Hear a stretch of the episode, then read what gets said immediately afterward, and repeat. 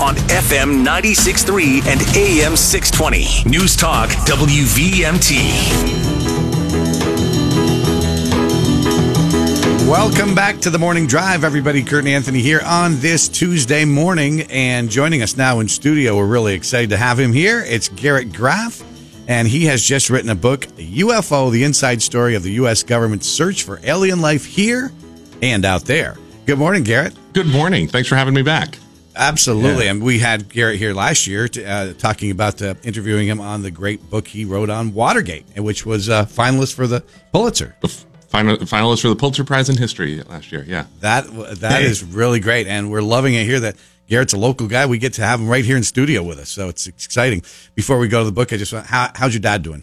He's doing great. Um, he, uh, my dad, Chris Graff, longtime journalist, um, actually just last week is, uh, as of last week, the uh, new chair of the Vermont Long Term Recovery Board, sort of uh, oh. returning to the role that he played in the state after uh, Hurricane Sandy um, and is uh, stepping back up uh, for last year's floods. Great. Nice. And of course, longtime journalist and also was the host of Vermont This Week for many years. Uh, one block over from where we're sitting right now. That's right. That's right.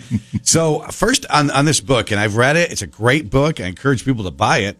Um, and I think it's a fascinating topic. I'm fascinated by the topic of UFOs. And of course, it's been in the news a lot lately. But I want to first ask you how much, I know it had to be an incredible amount, but how much work went into just researching this book?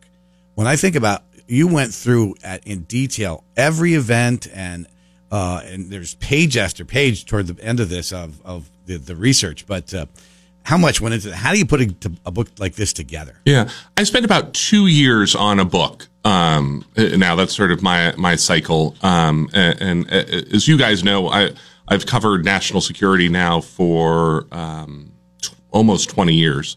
Um, spent about a dozen years in Washington working for Politico and, and uh, other publications in DC, um, and uh, got interested in this subject actually at a very specific moment. I, I am not a lifelong ufologist. I'm not someone who grew up, you know, Staring watching Star Trek and reading every sci-fi novel that I could.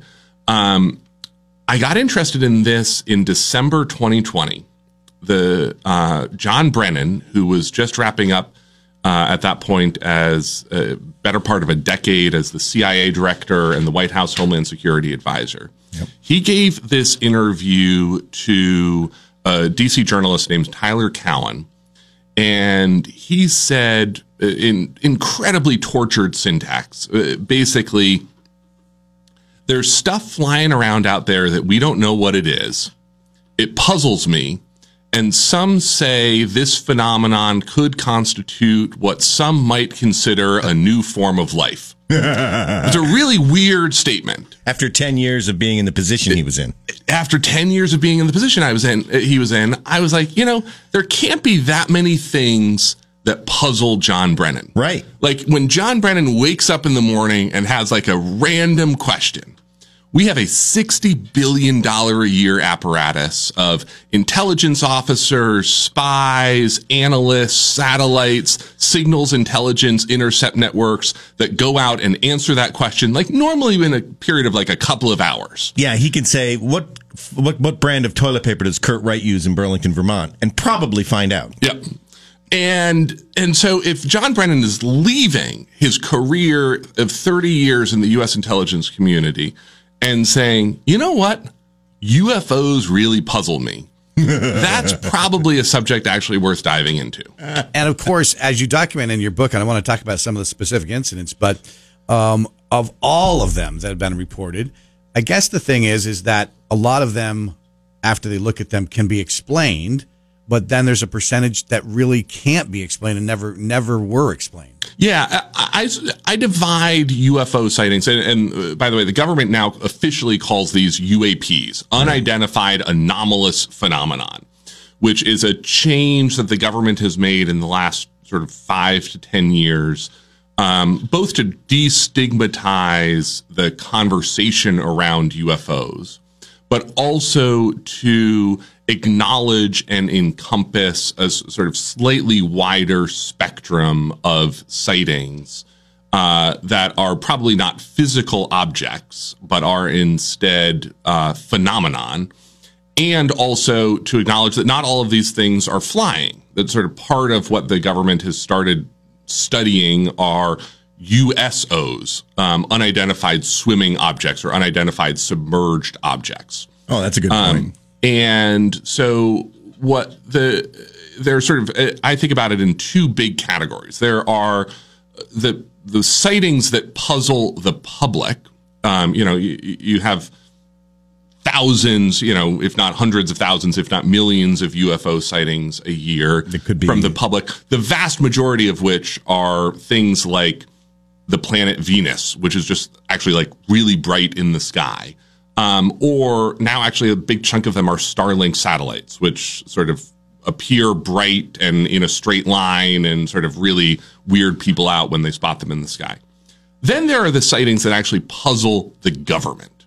And that's a much more interesting subset uh, that, in rough numbers, depending on what uh, what sort of data set you're looking at, generally account for somewhere between two and twenty percent of what are what are formally recorded UFO UAP. That sightings. many. I, I thought you were going to say two and three percent, not two and twenty percent. Well, uh, so the the challenge is once they get into studying that twenty percent that they can't explain, yeah.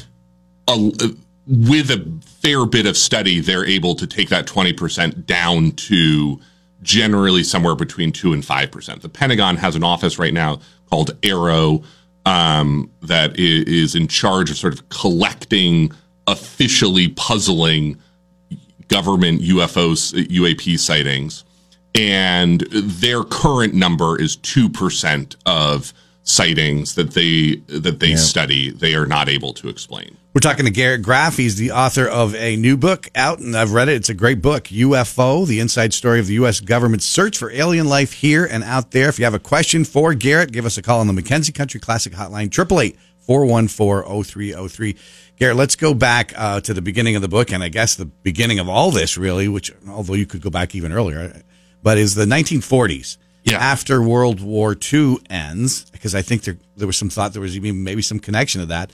This sort of craze about UFOs seemed to start then in the late 40s, and one of the big incidents was the Roswell incident. Yeah, this one of the things that really fascinated me in this research was, you know, my background as you talked about in the intro is primarily as a Cold War historian. You know, that's what a lot of what my my books end up being about.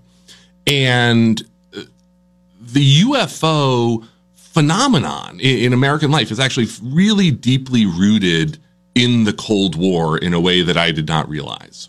That summer of 1947 is the dawn of what we now consider the modern flying saucer age. Um, th- these started June 1947 in Idaho. Businessman named Kenneth Arnold is flying over the Pacific Cascades, spots nine saucer shaped objects moving at what he reports as a tremendous speed. Lands his, his plane, tells some friends about this. It gets picked up by the media. This national craze kicks off. And what you see is scores of sightings over the course of that summer. Um, uh, 34 states all across North America, up into Canada. Um, and the government is just completely baffled by what these things are. And what the government ends up being concerned about is not that they're aliens. No one in the summer of 47 thinks that these are aliens. What they're worried about is that these are secret Soviet spacecraft being built by kidnapped Nazi rocket scientists. Because what is the oh. United States doing in the summer of 47?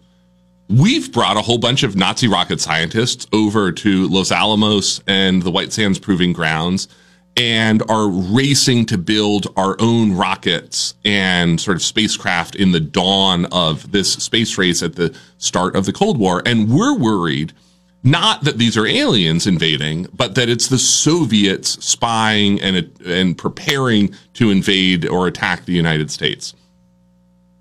Right. So, and now later on in the book, of course, we find out how other countries besides us are looking at this and how they're investigating and how the Soviet Union is. And of course, they're probably looking, wondering that something that we're doing. Yeah. And this is part of what is complicated about untangling UFO sightings across decades is there absolutely is a government cover up about UFOs. It's just not, I think, the cover up that people think it is. It's not a, st- a, a stash of aliens somewhere. It's not a stash of aliens, and we, and we can come back and talk more about that uh, in a bit. But uh, to me, the the true cover up is sort of a couple of different layers. One is a big chunk of UFO sightings are actually the government's own secret projects. Um, you know, we now understand that about half of all reported UFO sightings in the 1950s and early 1960s were the U 2 spy plane, which was an unidentified flying object. If you were a commercial pilot flying across the United States in the late 1950s and you looked up, you saw a plane that didn't look like any plane that anyone had ever seen before, flying at an altitude that planes did not fly at, at speeds that planes did, were not known to fly. You saw a real UFO.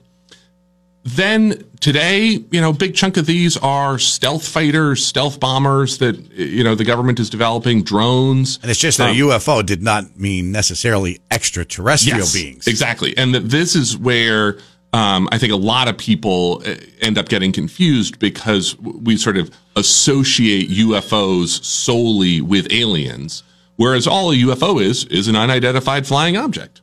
And now, what we also believe is that a big chunk of those sightings that do puzzle the US government are adversary advanced technologies being tested against us. Um, so, this is sort of the modern equivalent of the secret Soviet spacecraft. So, these are Russian drones, Iranian drones, Chinese drones, or um, balloons. Uh, be uh, you know Tony Stark in his mountain lab cooking up something new, and what you see is that um, we we know this because one of the things that the Pentagon has said in the last five years as it has been studying UFOs uh, anew, UAPs anew, is that it it has uncovered a new, heretofore unknown Chinese transmedium drone through this UAP study, so, which is to say, a Chinese drone that comes out of the water and transitions to flight, which is a technology that the Pentagon did not realize the that China possessed.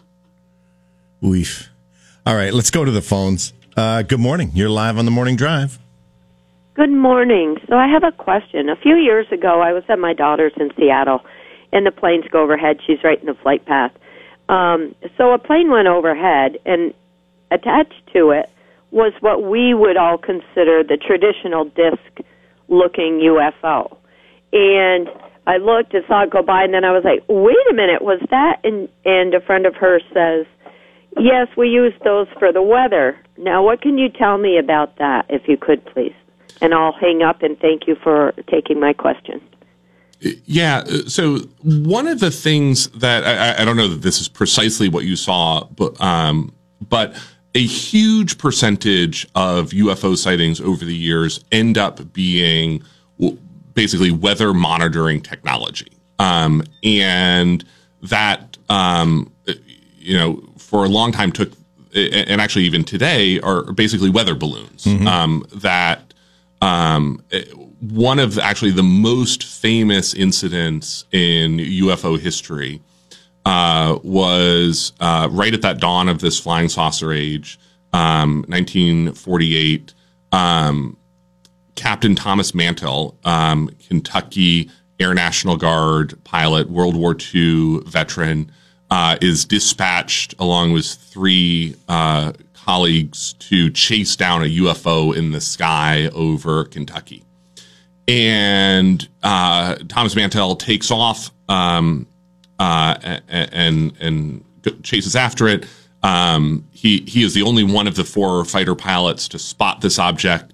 Um, ends up giving chase to it and sort of sends this you know pretty ambiguous last radio statement that is basically like it's enormous. I'm closing in on it. It's metallic. It's still above me and he uh, goes silent. They lose track of him. About an hour later, they discover that his plane has crashed and he's been killed um, uh, down by the, the Tennessee Kentucky border. And what uh, it, the government goes into a real panic. You know, the, uh, are these UFOs shooting down our fighters? And it actually takes the government almost four years to untangle that it was the government's own weather balloon that Thomas Mantell was chasing. It was actually a secret Navy project that he was uh, that had been launched by, of all people, General Mills, the cereal manufacturer, which Oh, in the post-war era was in the business of doing secret Navy research projects. Of course. of course. Um, and he, you know, it, he was encountering this thing that was about 300 feet across. So it, w- you know,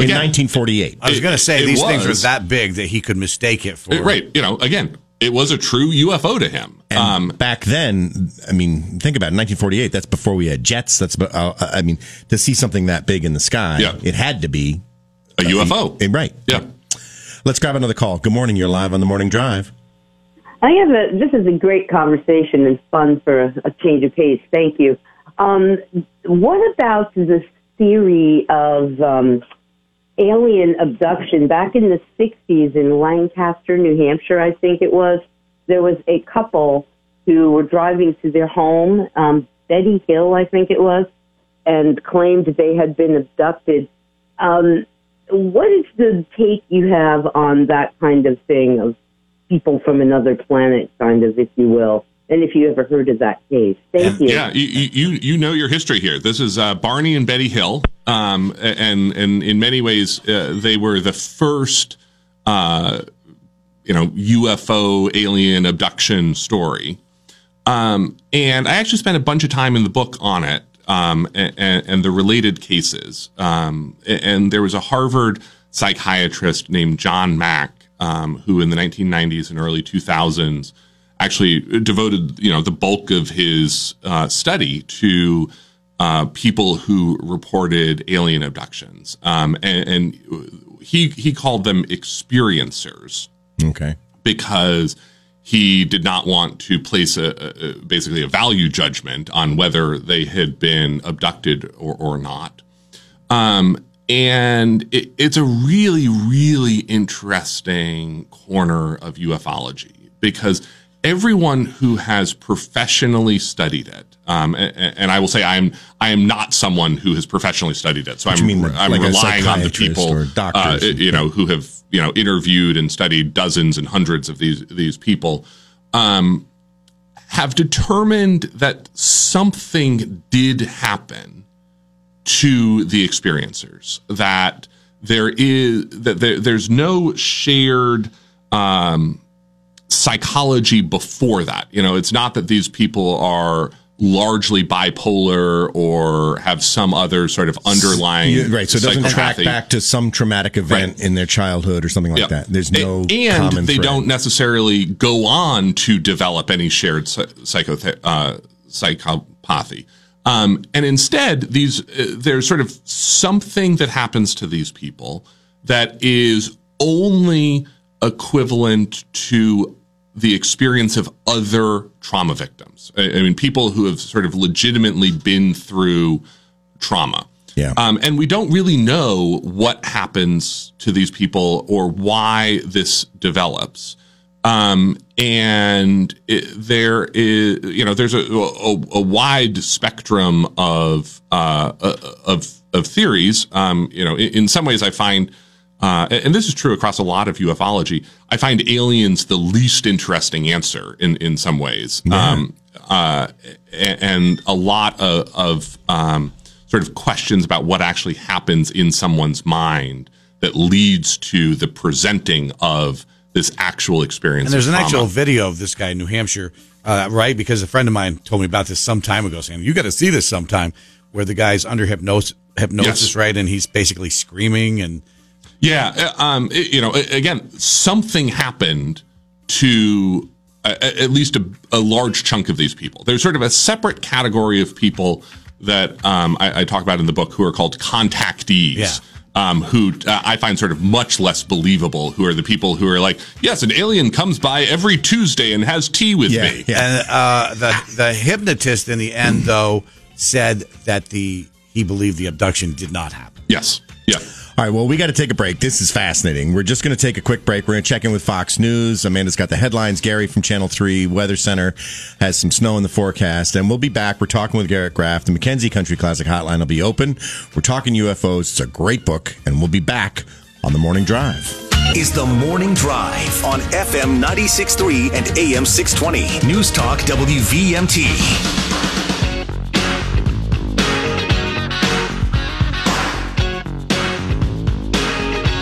Welcome back to the Morning Drive, everybody. Kurt Anthony here, and we're continuing our discussion now with Garrett Graff. He's the author of a new book called UFO: The Inside Story of the U.S. Government's Search for Alien Life Here and Out There.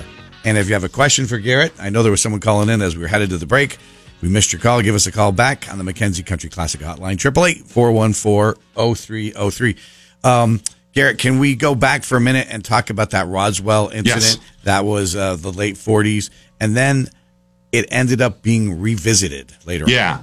So Roswell is this fascinating incident, summer 1947. Um, again, this is right when you're seeing the first wave of flying saucer sightings in, in America. Everyone's calling them flying saucers that summer, by the way. Um, the one of the great ironies is that UFO actually is a term that the government comes up with and popularizes to destigmatize the conversation around flying saucers. Um, and, and now, of course, the government has had to sort of re destigmatize the conversation around UFOs with this new term, UAPs. Um, but summer of 47, uh, this uh, rancher uh, outside Roswell comes into the local military base, says something weird has crashed on, on my property. Come out, take a look. Military goes out, retrieves it, brings it back. The base commander looks at it and he thinks this is like a career making moment for him. And he's like, this is just two weeks after that first flying saucer sighting. And he's like, great news. We've found a flying saucer. and, uh, and he tells his public affairs officer, put out a press release saying we've recovered the first flying saucer. So the government actually does put out a press release. The, the military, the local Roswell Army Airfield, uh, puts out a press release saying we have recovered a flying saucer. Shouldn't he have called Washington first? Well, so he puts the wreckage on a plane to the 8th Air Force headquarters in Fort Worth, where they look at it and they're like, "You idiot! This is a weather balloon." and he, and, so it, it, it, literally the whole Roswell bubble lasts about three and a half hours between this press release going out and the 8th Air Force headquarters coming out and saying this was a mistaken case of a, a, a weather balloon everyone forgets about it. It goes on, you know, for 40 years, no one mentions Roswell at all. Um, there are all sorts of other sightings that summer. There's actually, um, you know, the nation just moves on. Then what you see in the 70s and 80s is the sort of rise of this idea that the government is covering up crashed, uh, crashed spacecraft and recovered alien bodies and Roswell becomes sort of the central myth of this. The Clinton administration puts out two big reports in the 1990s uh, saying, yes, we were covering up the truth about Roswell, but again, not the cover up that you think it was. It was a project called uh, Operation Mogul that was a secret balloon project that the Air Force was developing to try to uh, detect Soviet atomic craft or Soviet atomic blasts, and that we were going to sort of send these balloons over the, the Soviet Union. So that Air Force commander was actually correct. It was a balloon unlike anything he'd ever seen before. It was this series of about 30 balloons that was taller than the Washington Monument. So it would have actually been a huge crash site. Yeah. It just actually wasn't an alien spacecraft.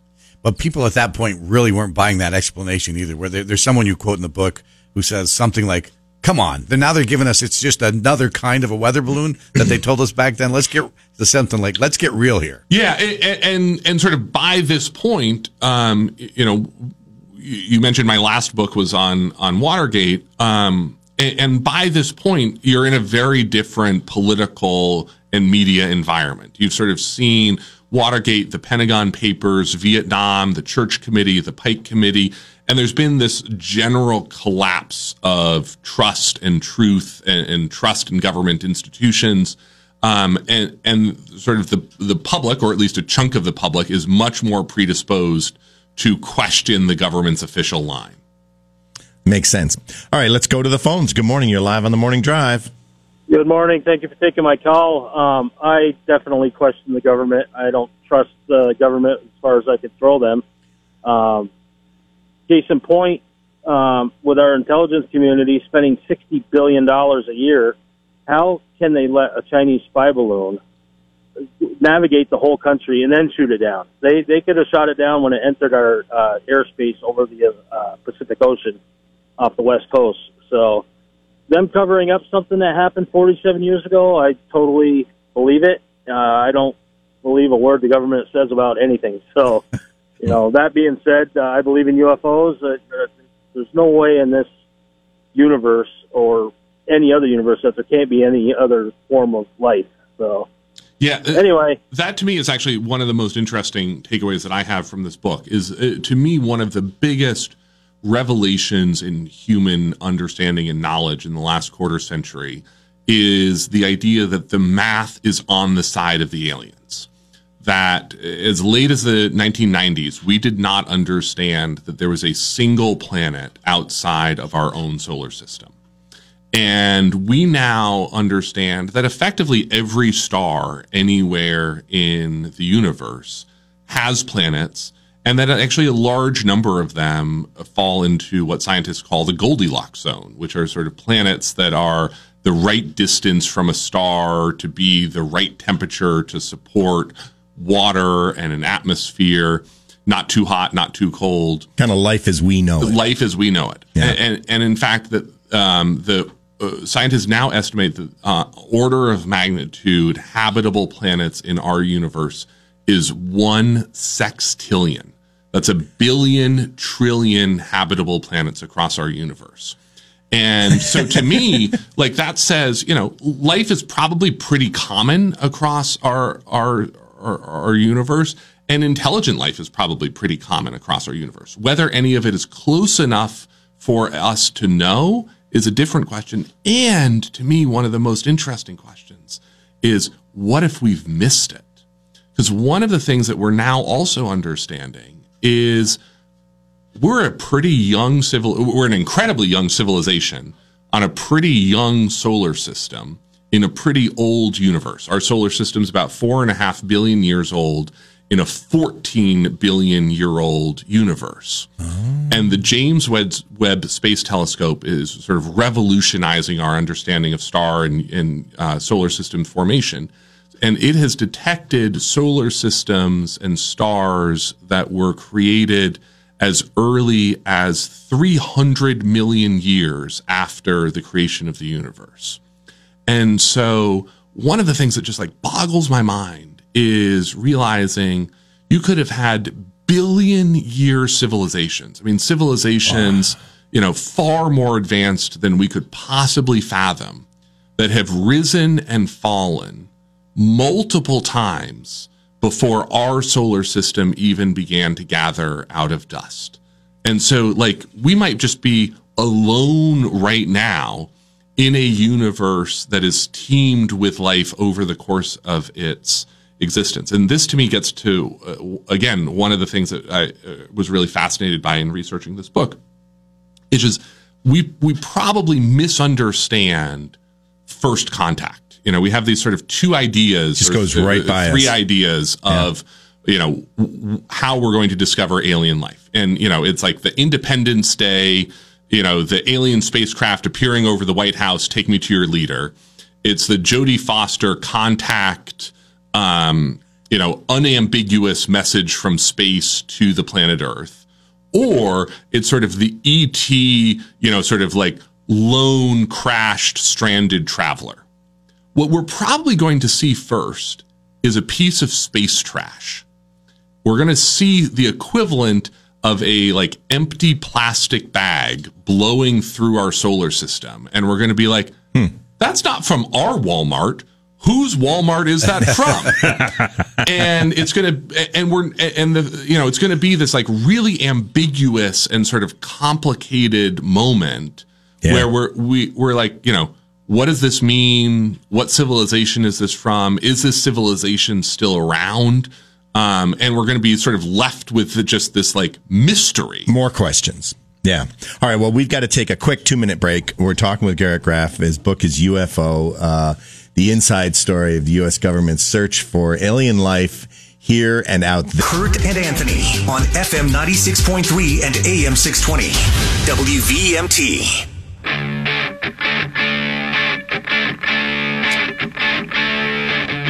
Welcome back to the morning drive, everybody. We're we're continuing our interview with Chris Garrett, not Chris Garrett Graff, the book UFO. We're talking UFOs, and uh, Garrett, what I'd like to have you do, uh, we've got about eight or nine, ten minutes left here. Could you pick out a couple of the incidents that you document in the book that were the hardest to explain? Yeah, uh, this to me is, one of the things that. Um, uh, you know, I think when you get into studying UFOs, to me, there's a subset of witnesses who are particularly and uniquely believable. Um, and, and, the two examples that I use is 1964, Socorro, New Mexico. There's a police officer named Lonnie Zamora. Um, he's giving chase to a speeder. Um, you know, it's a, it's a small town like a lot of Vermont. He knows who the speeder is. It's, uh, it's this teen who's sort of a, a regular problem for him. And so he hears an explosion off in the desert uh, and looks out in the desert and sees what he th- thinks is an overturned white car in the desert. So he's like, all right, I, I know who the speeding kid is. I'll get him later at I'll his catch house. up to him, yeah. Um, I'll I'll go investigate this. He turns off the road, is sort of bumping in his Pontiac Cruiser, sort of up and down, through you know the the gullies of of the desert gets closer it's this big football uh, shaped uh, object with two figures standing outside of it. He uh, sees as he's getting closer the uh, the figures get inside the object and the object takes off and flies away. And something happened to Lonnie Zamora in the desert. Um, there are corroborating witnesses. There's a New Mexico state trooper who shows up a couple of minutes later who sort of sees him shaken and traumatized by whatever the encounter he just had was. And they can see sort of an area where there, has been. Yeah, there's some physical evidence in the desert of something that had been resting on the ground there. And, you know, he's sort of a normal, small town, credible cop. Um, you know, this is you know sort of the Andy Griffith age, and um, not you know, given to making up some. Story. He's not given to making up stories. You know, there's actually sort of a lot of reasons that he wouldn't make up a, a, a UFO sighting as a cop in a small town. Yeah. Um, and then he goes on and sort of leads the whole rest of his life totally normally. It's not that he's like going crazy and then becomes one of these guys who the aliens are stopping by every Tuesday. Right. Um, and there are sort of witnesses like him over the years. Um, it, more recently, we've seen this sort of series of uh, Navy pilots, Navy aviators come out and report encounters that have been documented by videos um, and, and, radar sightings. Um, the USS Nimitz uh, uh, and others. Um, the Navy has actually released some videos from these encounters. And again, there's a lot of reasons if you're a Navy aviator, you don't want to be the guy who comes back to the ship and says, "You wouldn't believe the UFO I just saw." Yeah, because you want to keep flying because immediately right. they're going to ground and you. And so, to me, there's sort of this subset of witnesses that where their encounters are credible um, as sort of one-off weird things that they experience, um, and you know, we don't really have good explanations. Now, you know, Lonnie Zamora, it's 1964. There's a really simple explanation for this, which is he was right near the White Sands Proving Grounds. It's the heart of the Apollo space program. Maybe he stumbled across some lunar space lander being tested by the Air Force in the desert. Um, but, you know, it's 50, 60 years later. We've never seen any documentation come out of the government archives of any craft that does anything like the thing that Lonnie Zamora said. Yeah. Well, let's grab one quick call. Uh, good morning. You're live on the morning drive. Did I lose you? Are you there? Oh, I lost her. What about the, and I don't remember the country this was, but there was a, a country where there was a, a, a, a religious leader, right? Yes. And- Father Gill, Papua New Guinea. There you go. Can you talk a little bit about that one? Yeah. Um, this is, uh, again, one of the most famous um, close encounters that, that we've ever had. Um, and it's a missionary in, in Papua New Guinea who sees a uh, what he reports is a basically flying saucer um, hovering over the village where he is, um, and people come out and uh, or sorry, eh, not people. A figure, uh, a being, comes out of the saucer and waves to him in the sky. Um, and there are a number of villagers again who back up this uh, encounter. And Father Gill, um, who's interviewed over the years by a number of people, including J. Allen Hynek, who's the um, uh, astronomer sort of best associated with ufology, who who works on the government's secret UFO study program for a quarter century, and then sort of leaves the the program disillusioned, believing that there is something real to the UFO phenomenon that the government does not want to find. Um, and, and he actually uh, writes the definitive book on UFOs in the 1970s and, and invents the nomenclature that we now use: close encounters of the first kind, second kind, third kind of which the Steven Spielberg movie is based on his book, and he has a cameo uh, actually in the Steven Spielberg um, movie. But uh, so J. Allen Hynek interviews Father Gill, um, and, and again is sort of just left puzzled, as a, as a lot of these people who professionally study this are, which is you know there's some germ of truth to something that Father Gill saw or this village encountered. Um, and we don't really know what it is. And this this comes back to sort of the fundamental challenge. One of your callers was talking about it too in that Seattle sighting. There's we just don't have the sort of level of data that we would need in order to understand what a lot of these encounters end up being after the fact.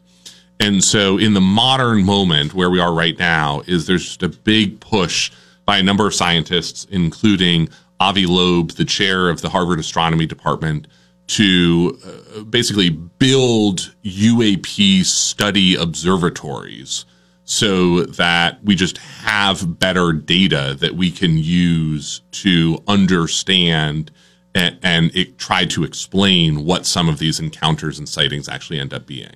Chris, we are just about out of time. Um, can you give us a quick?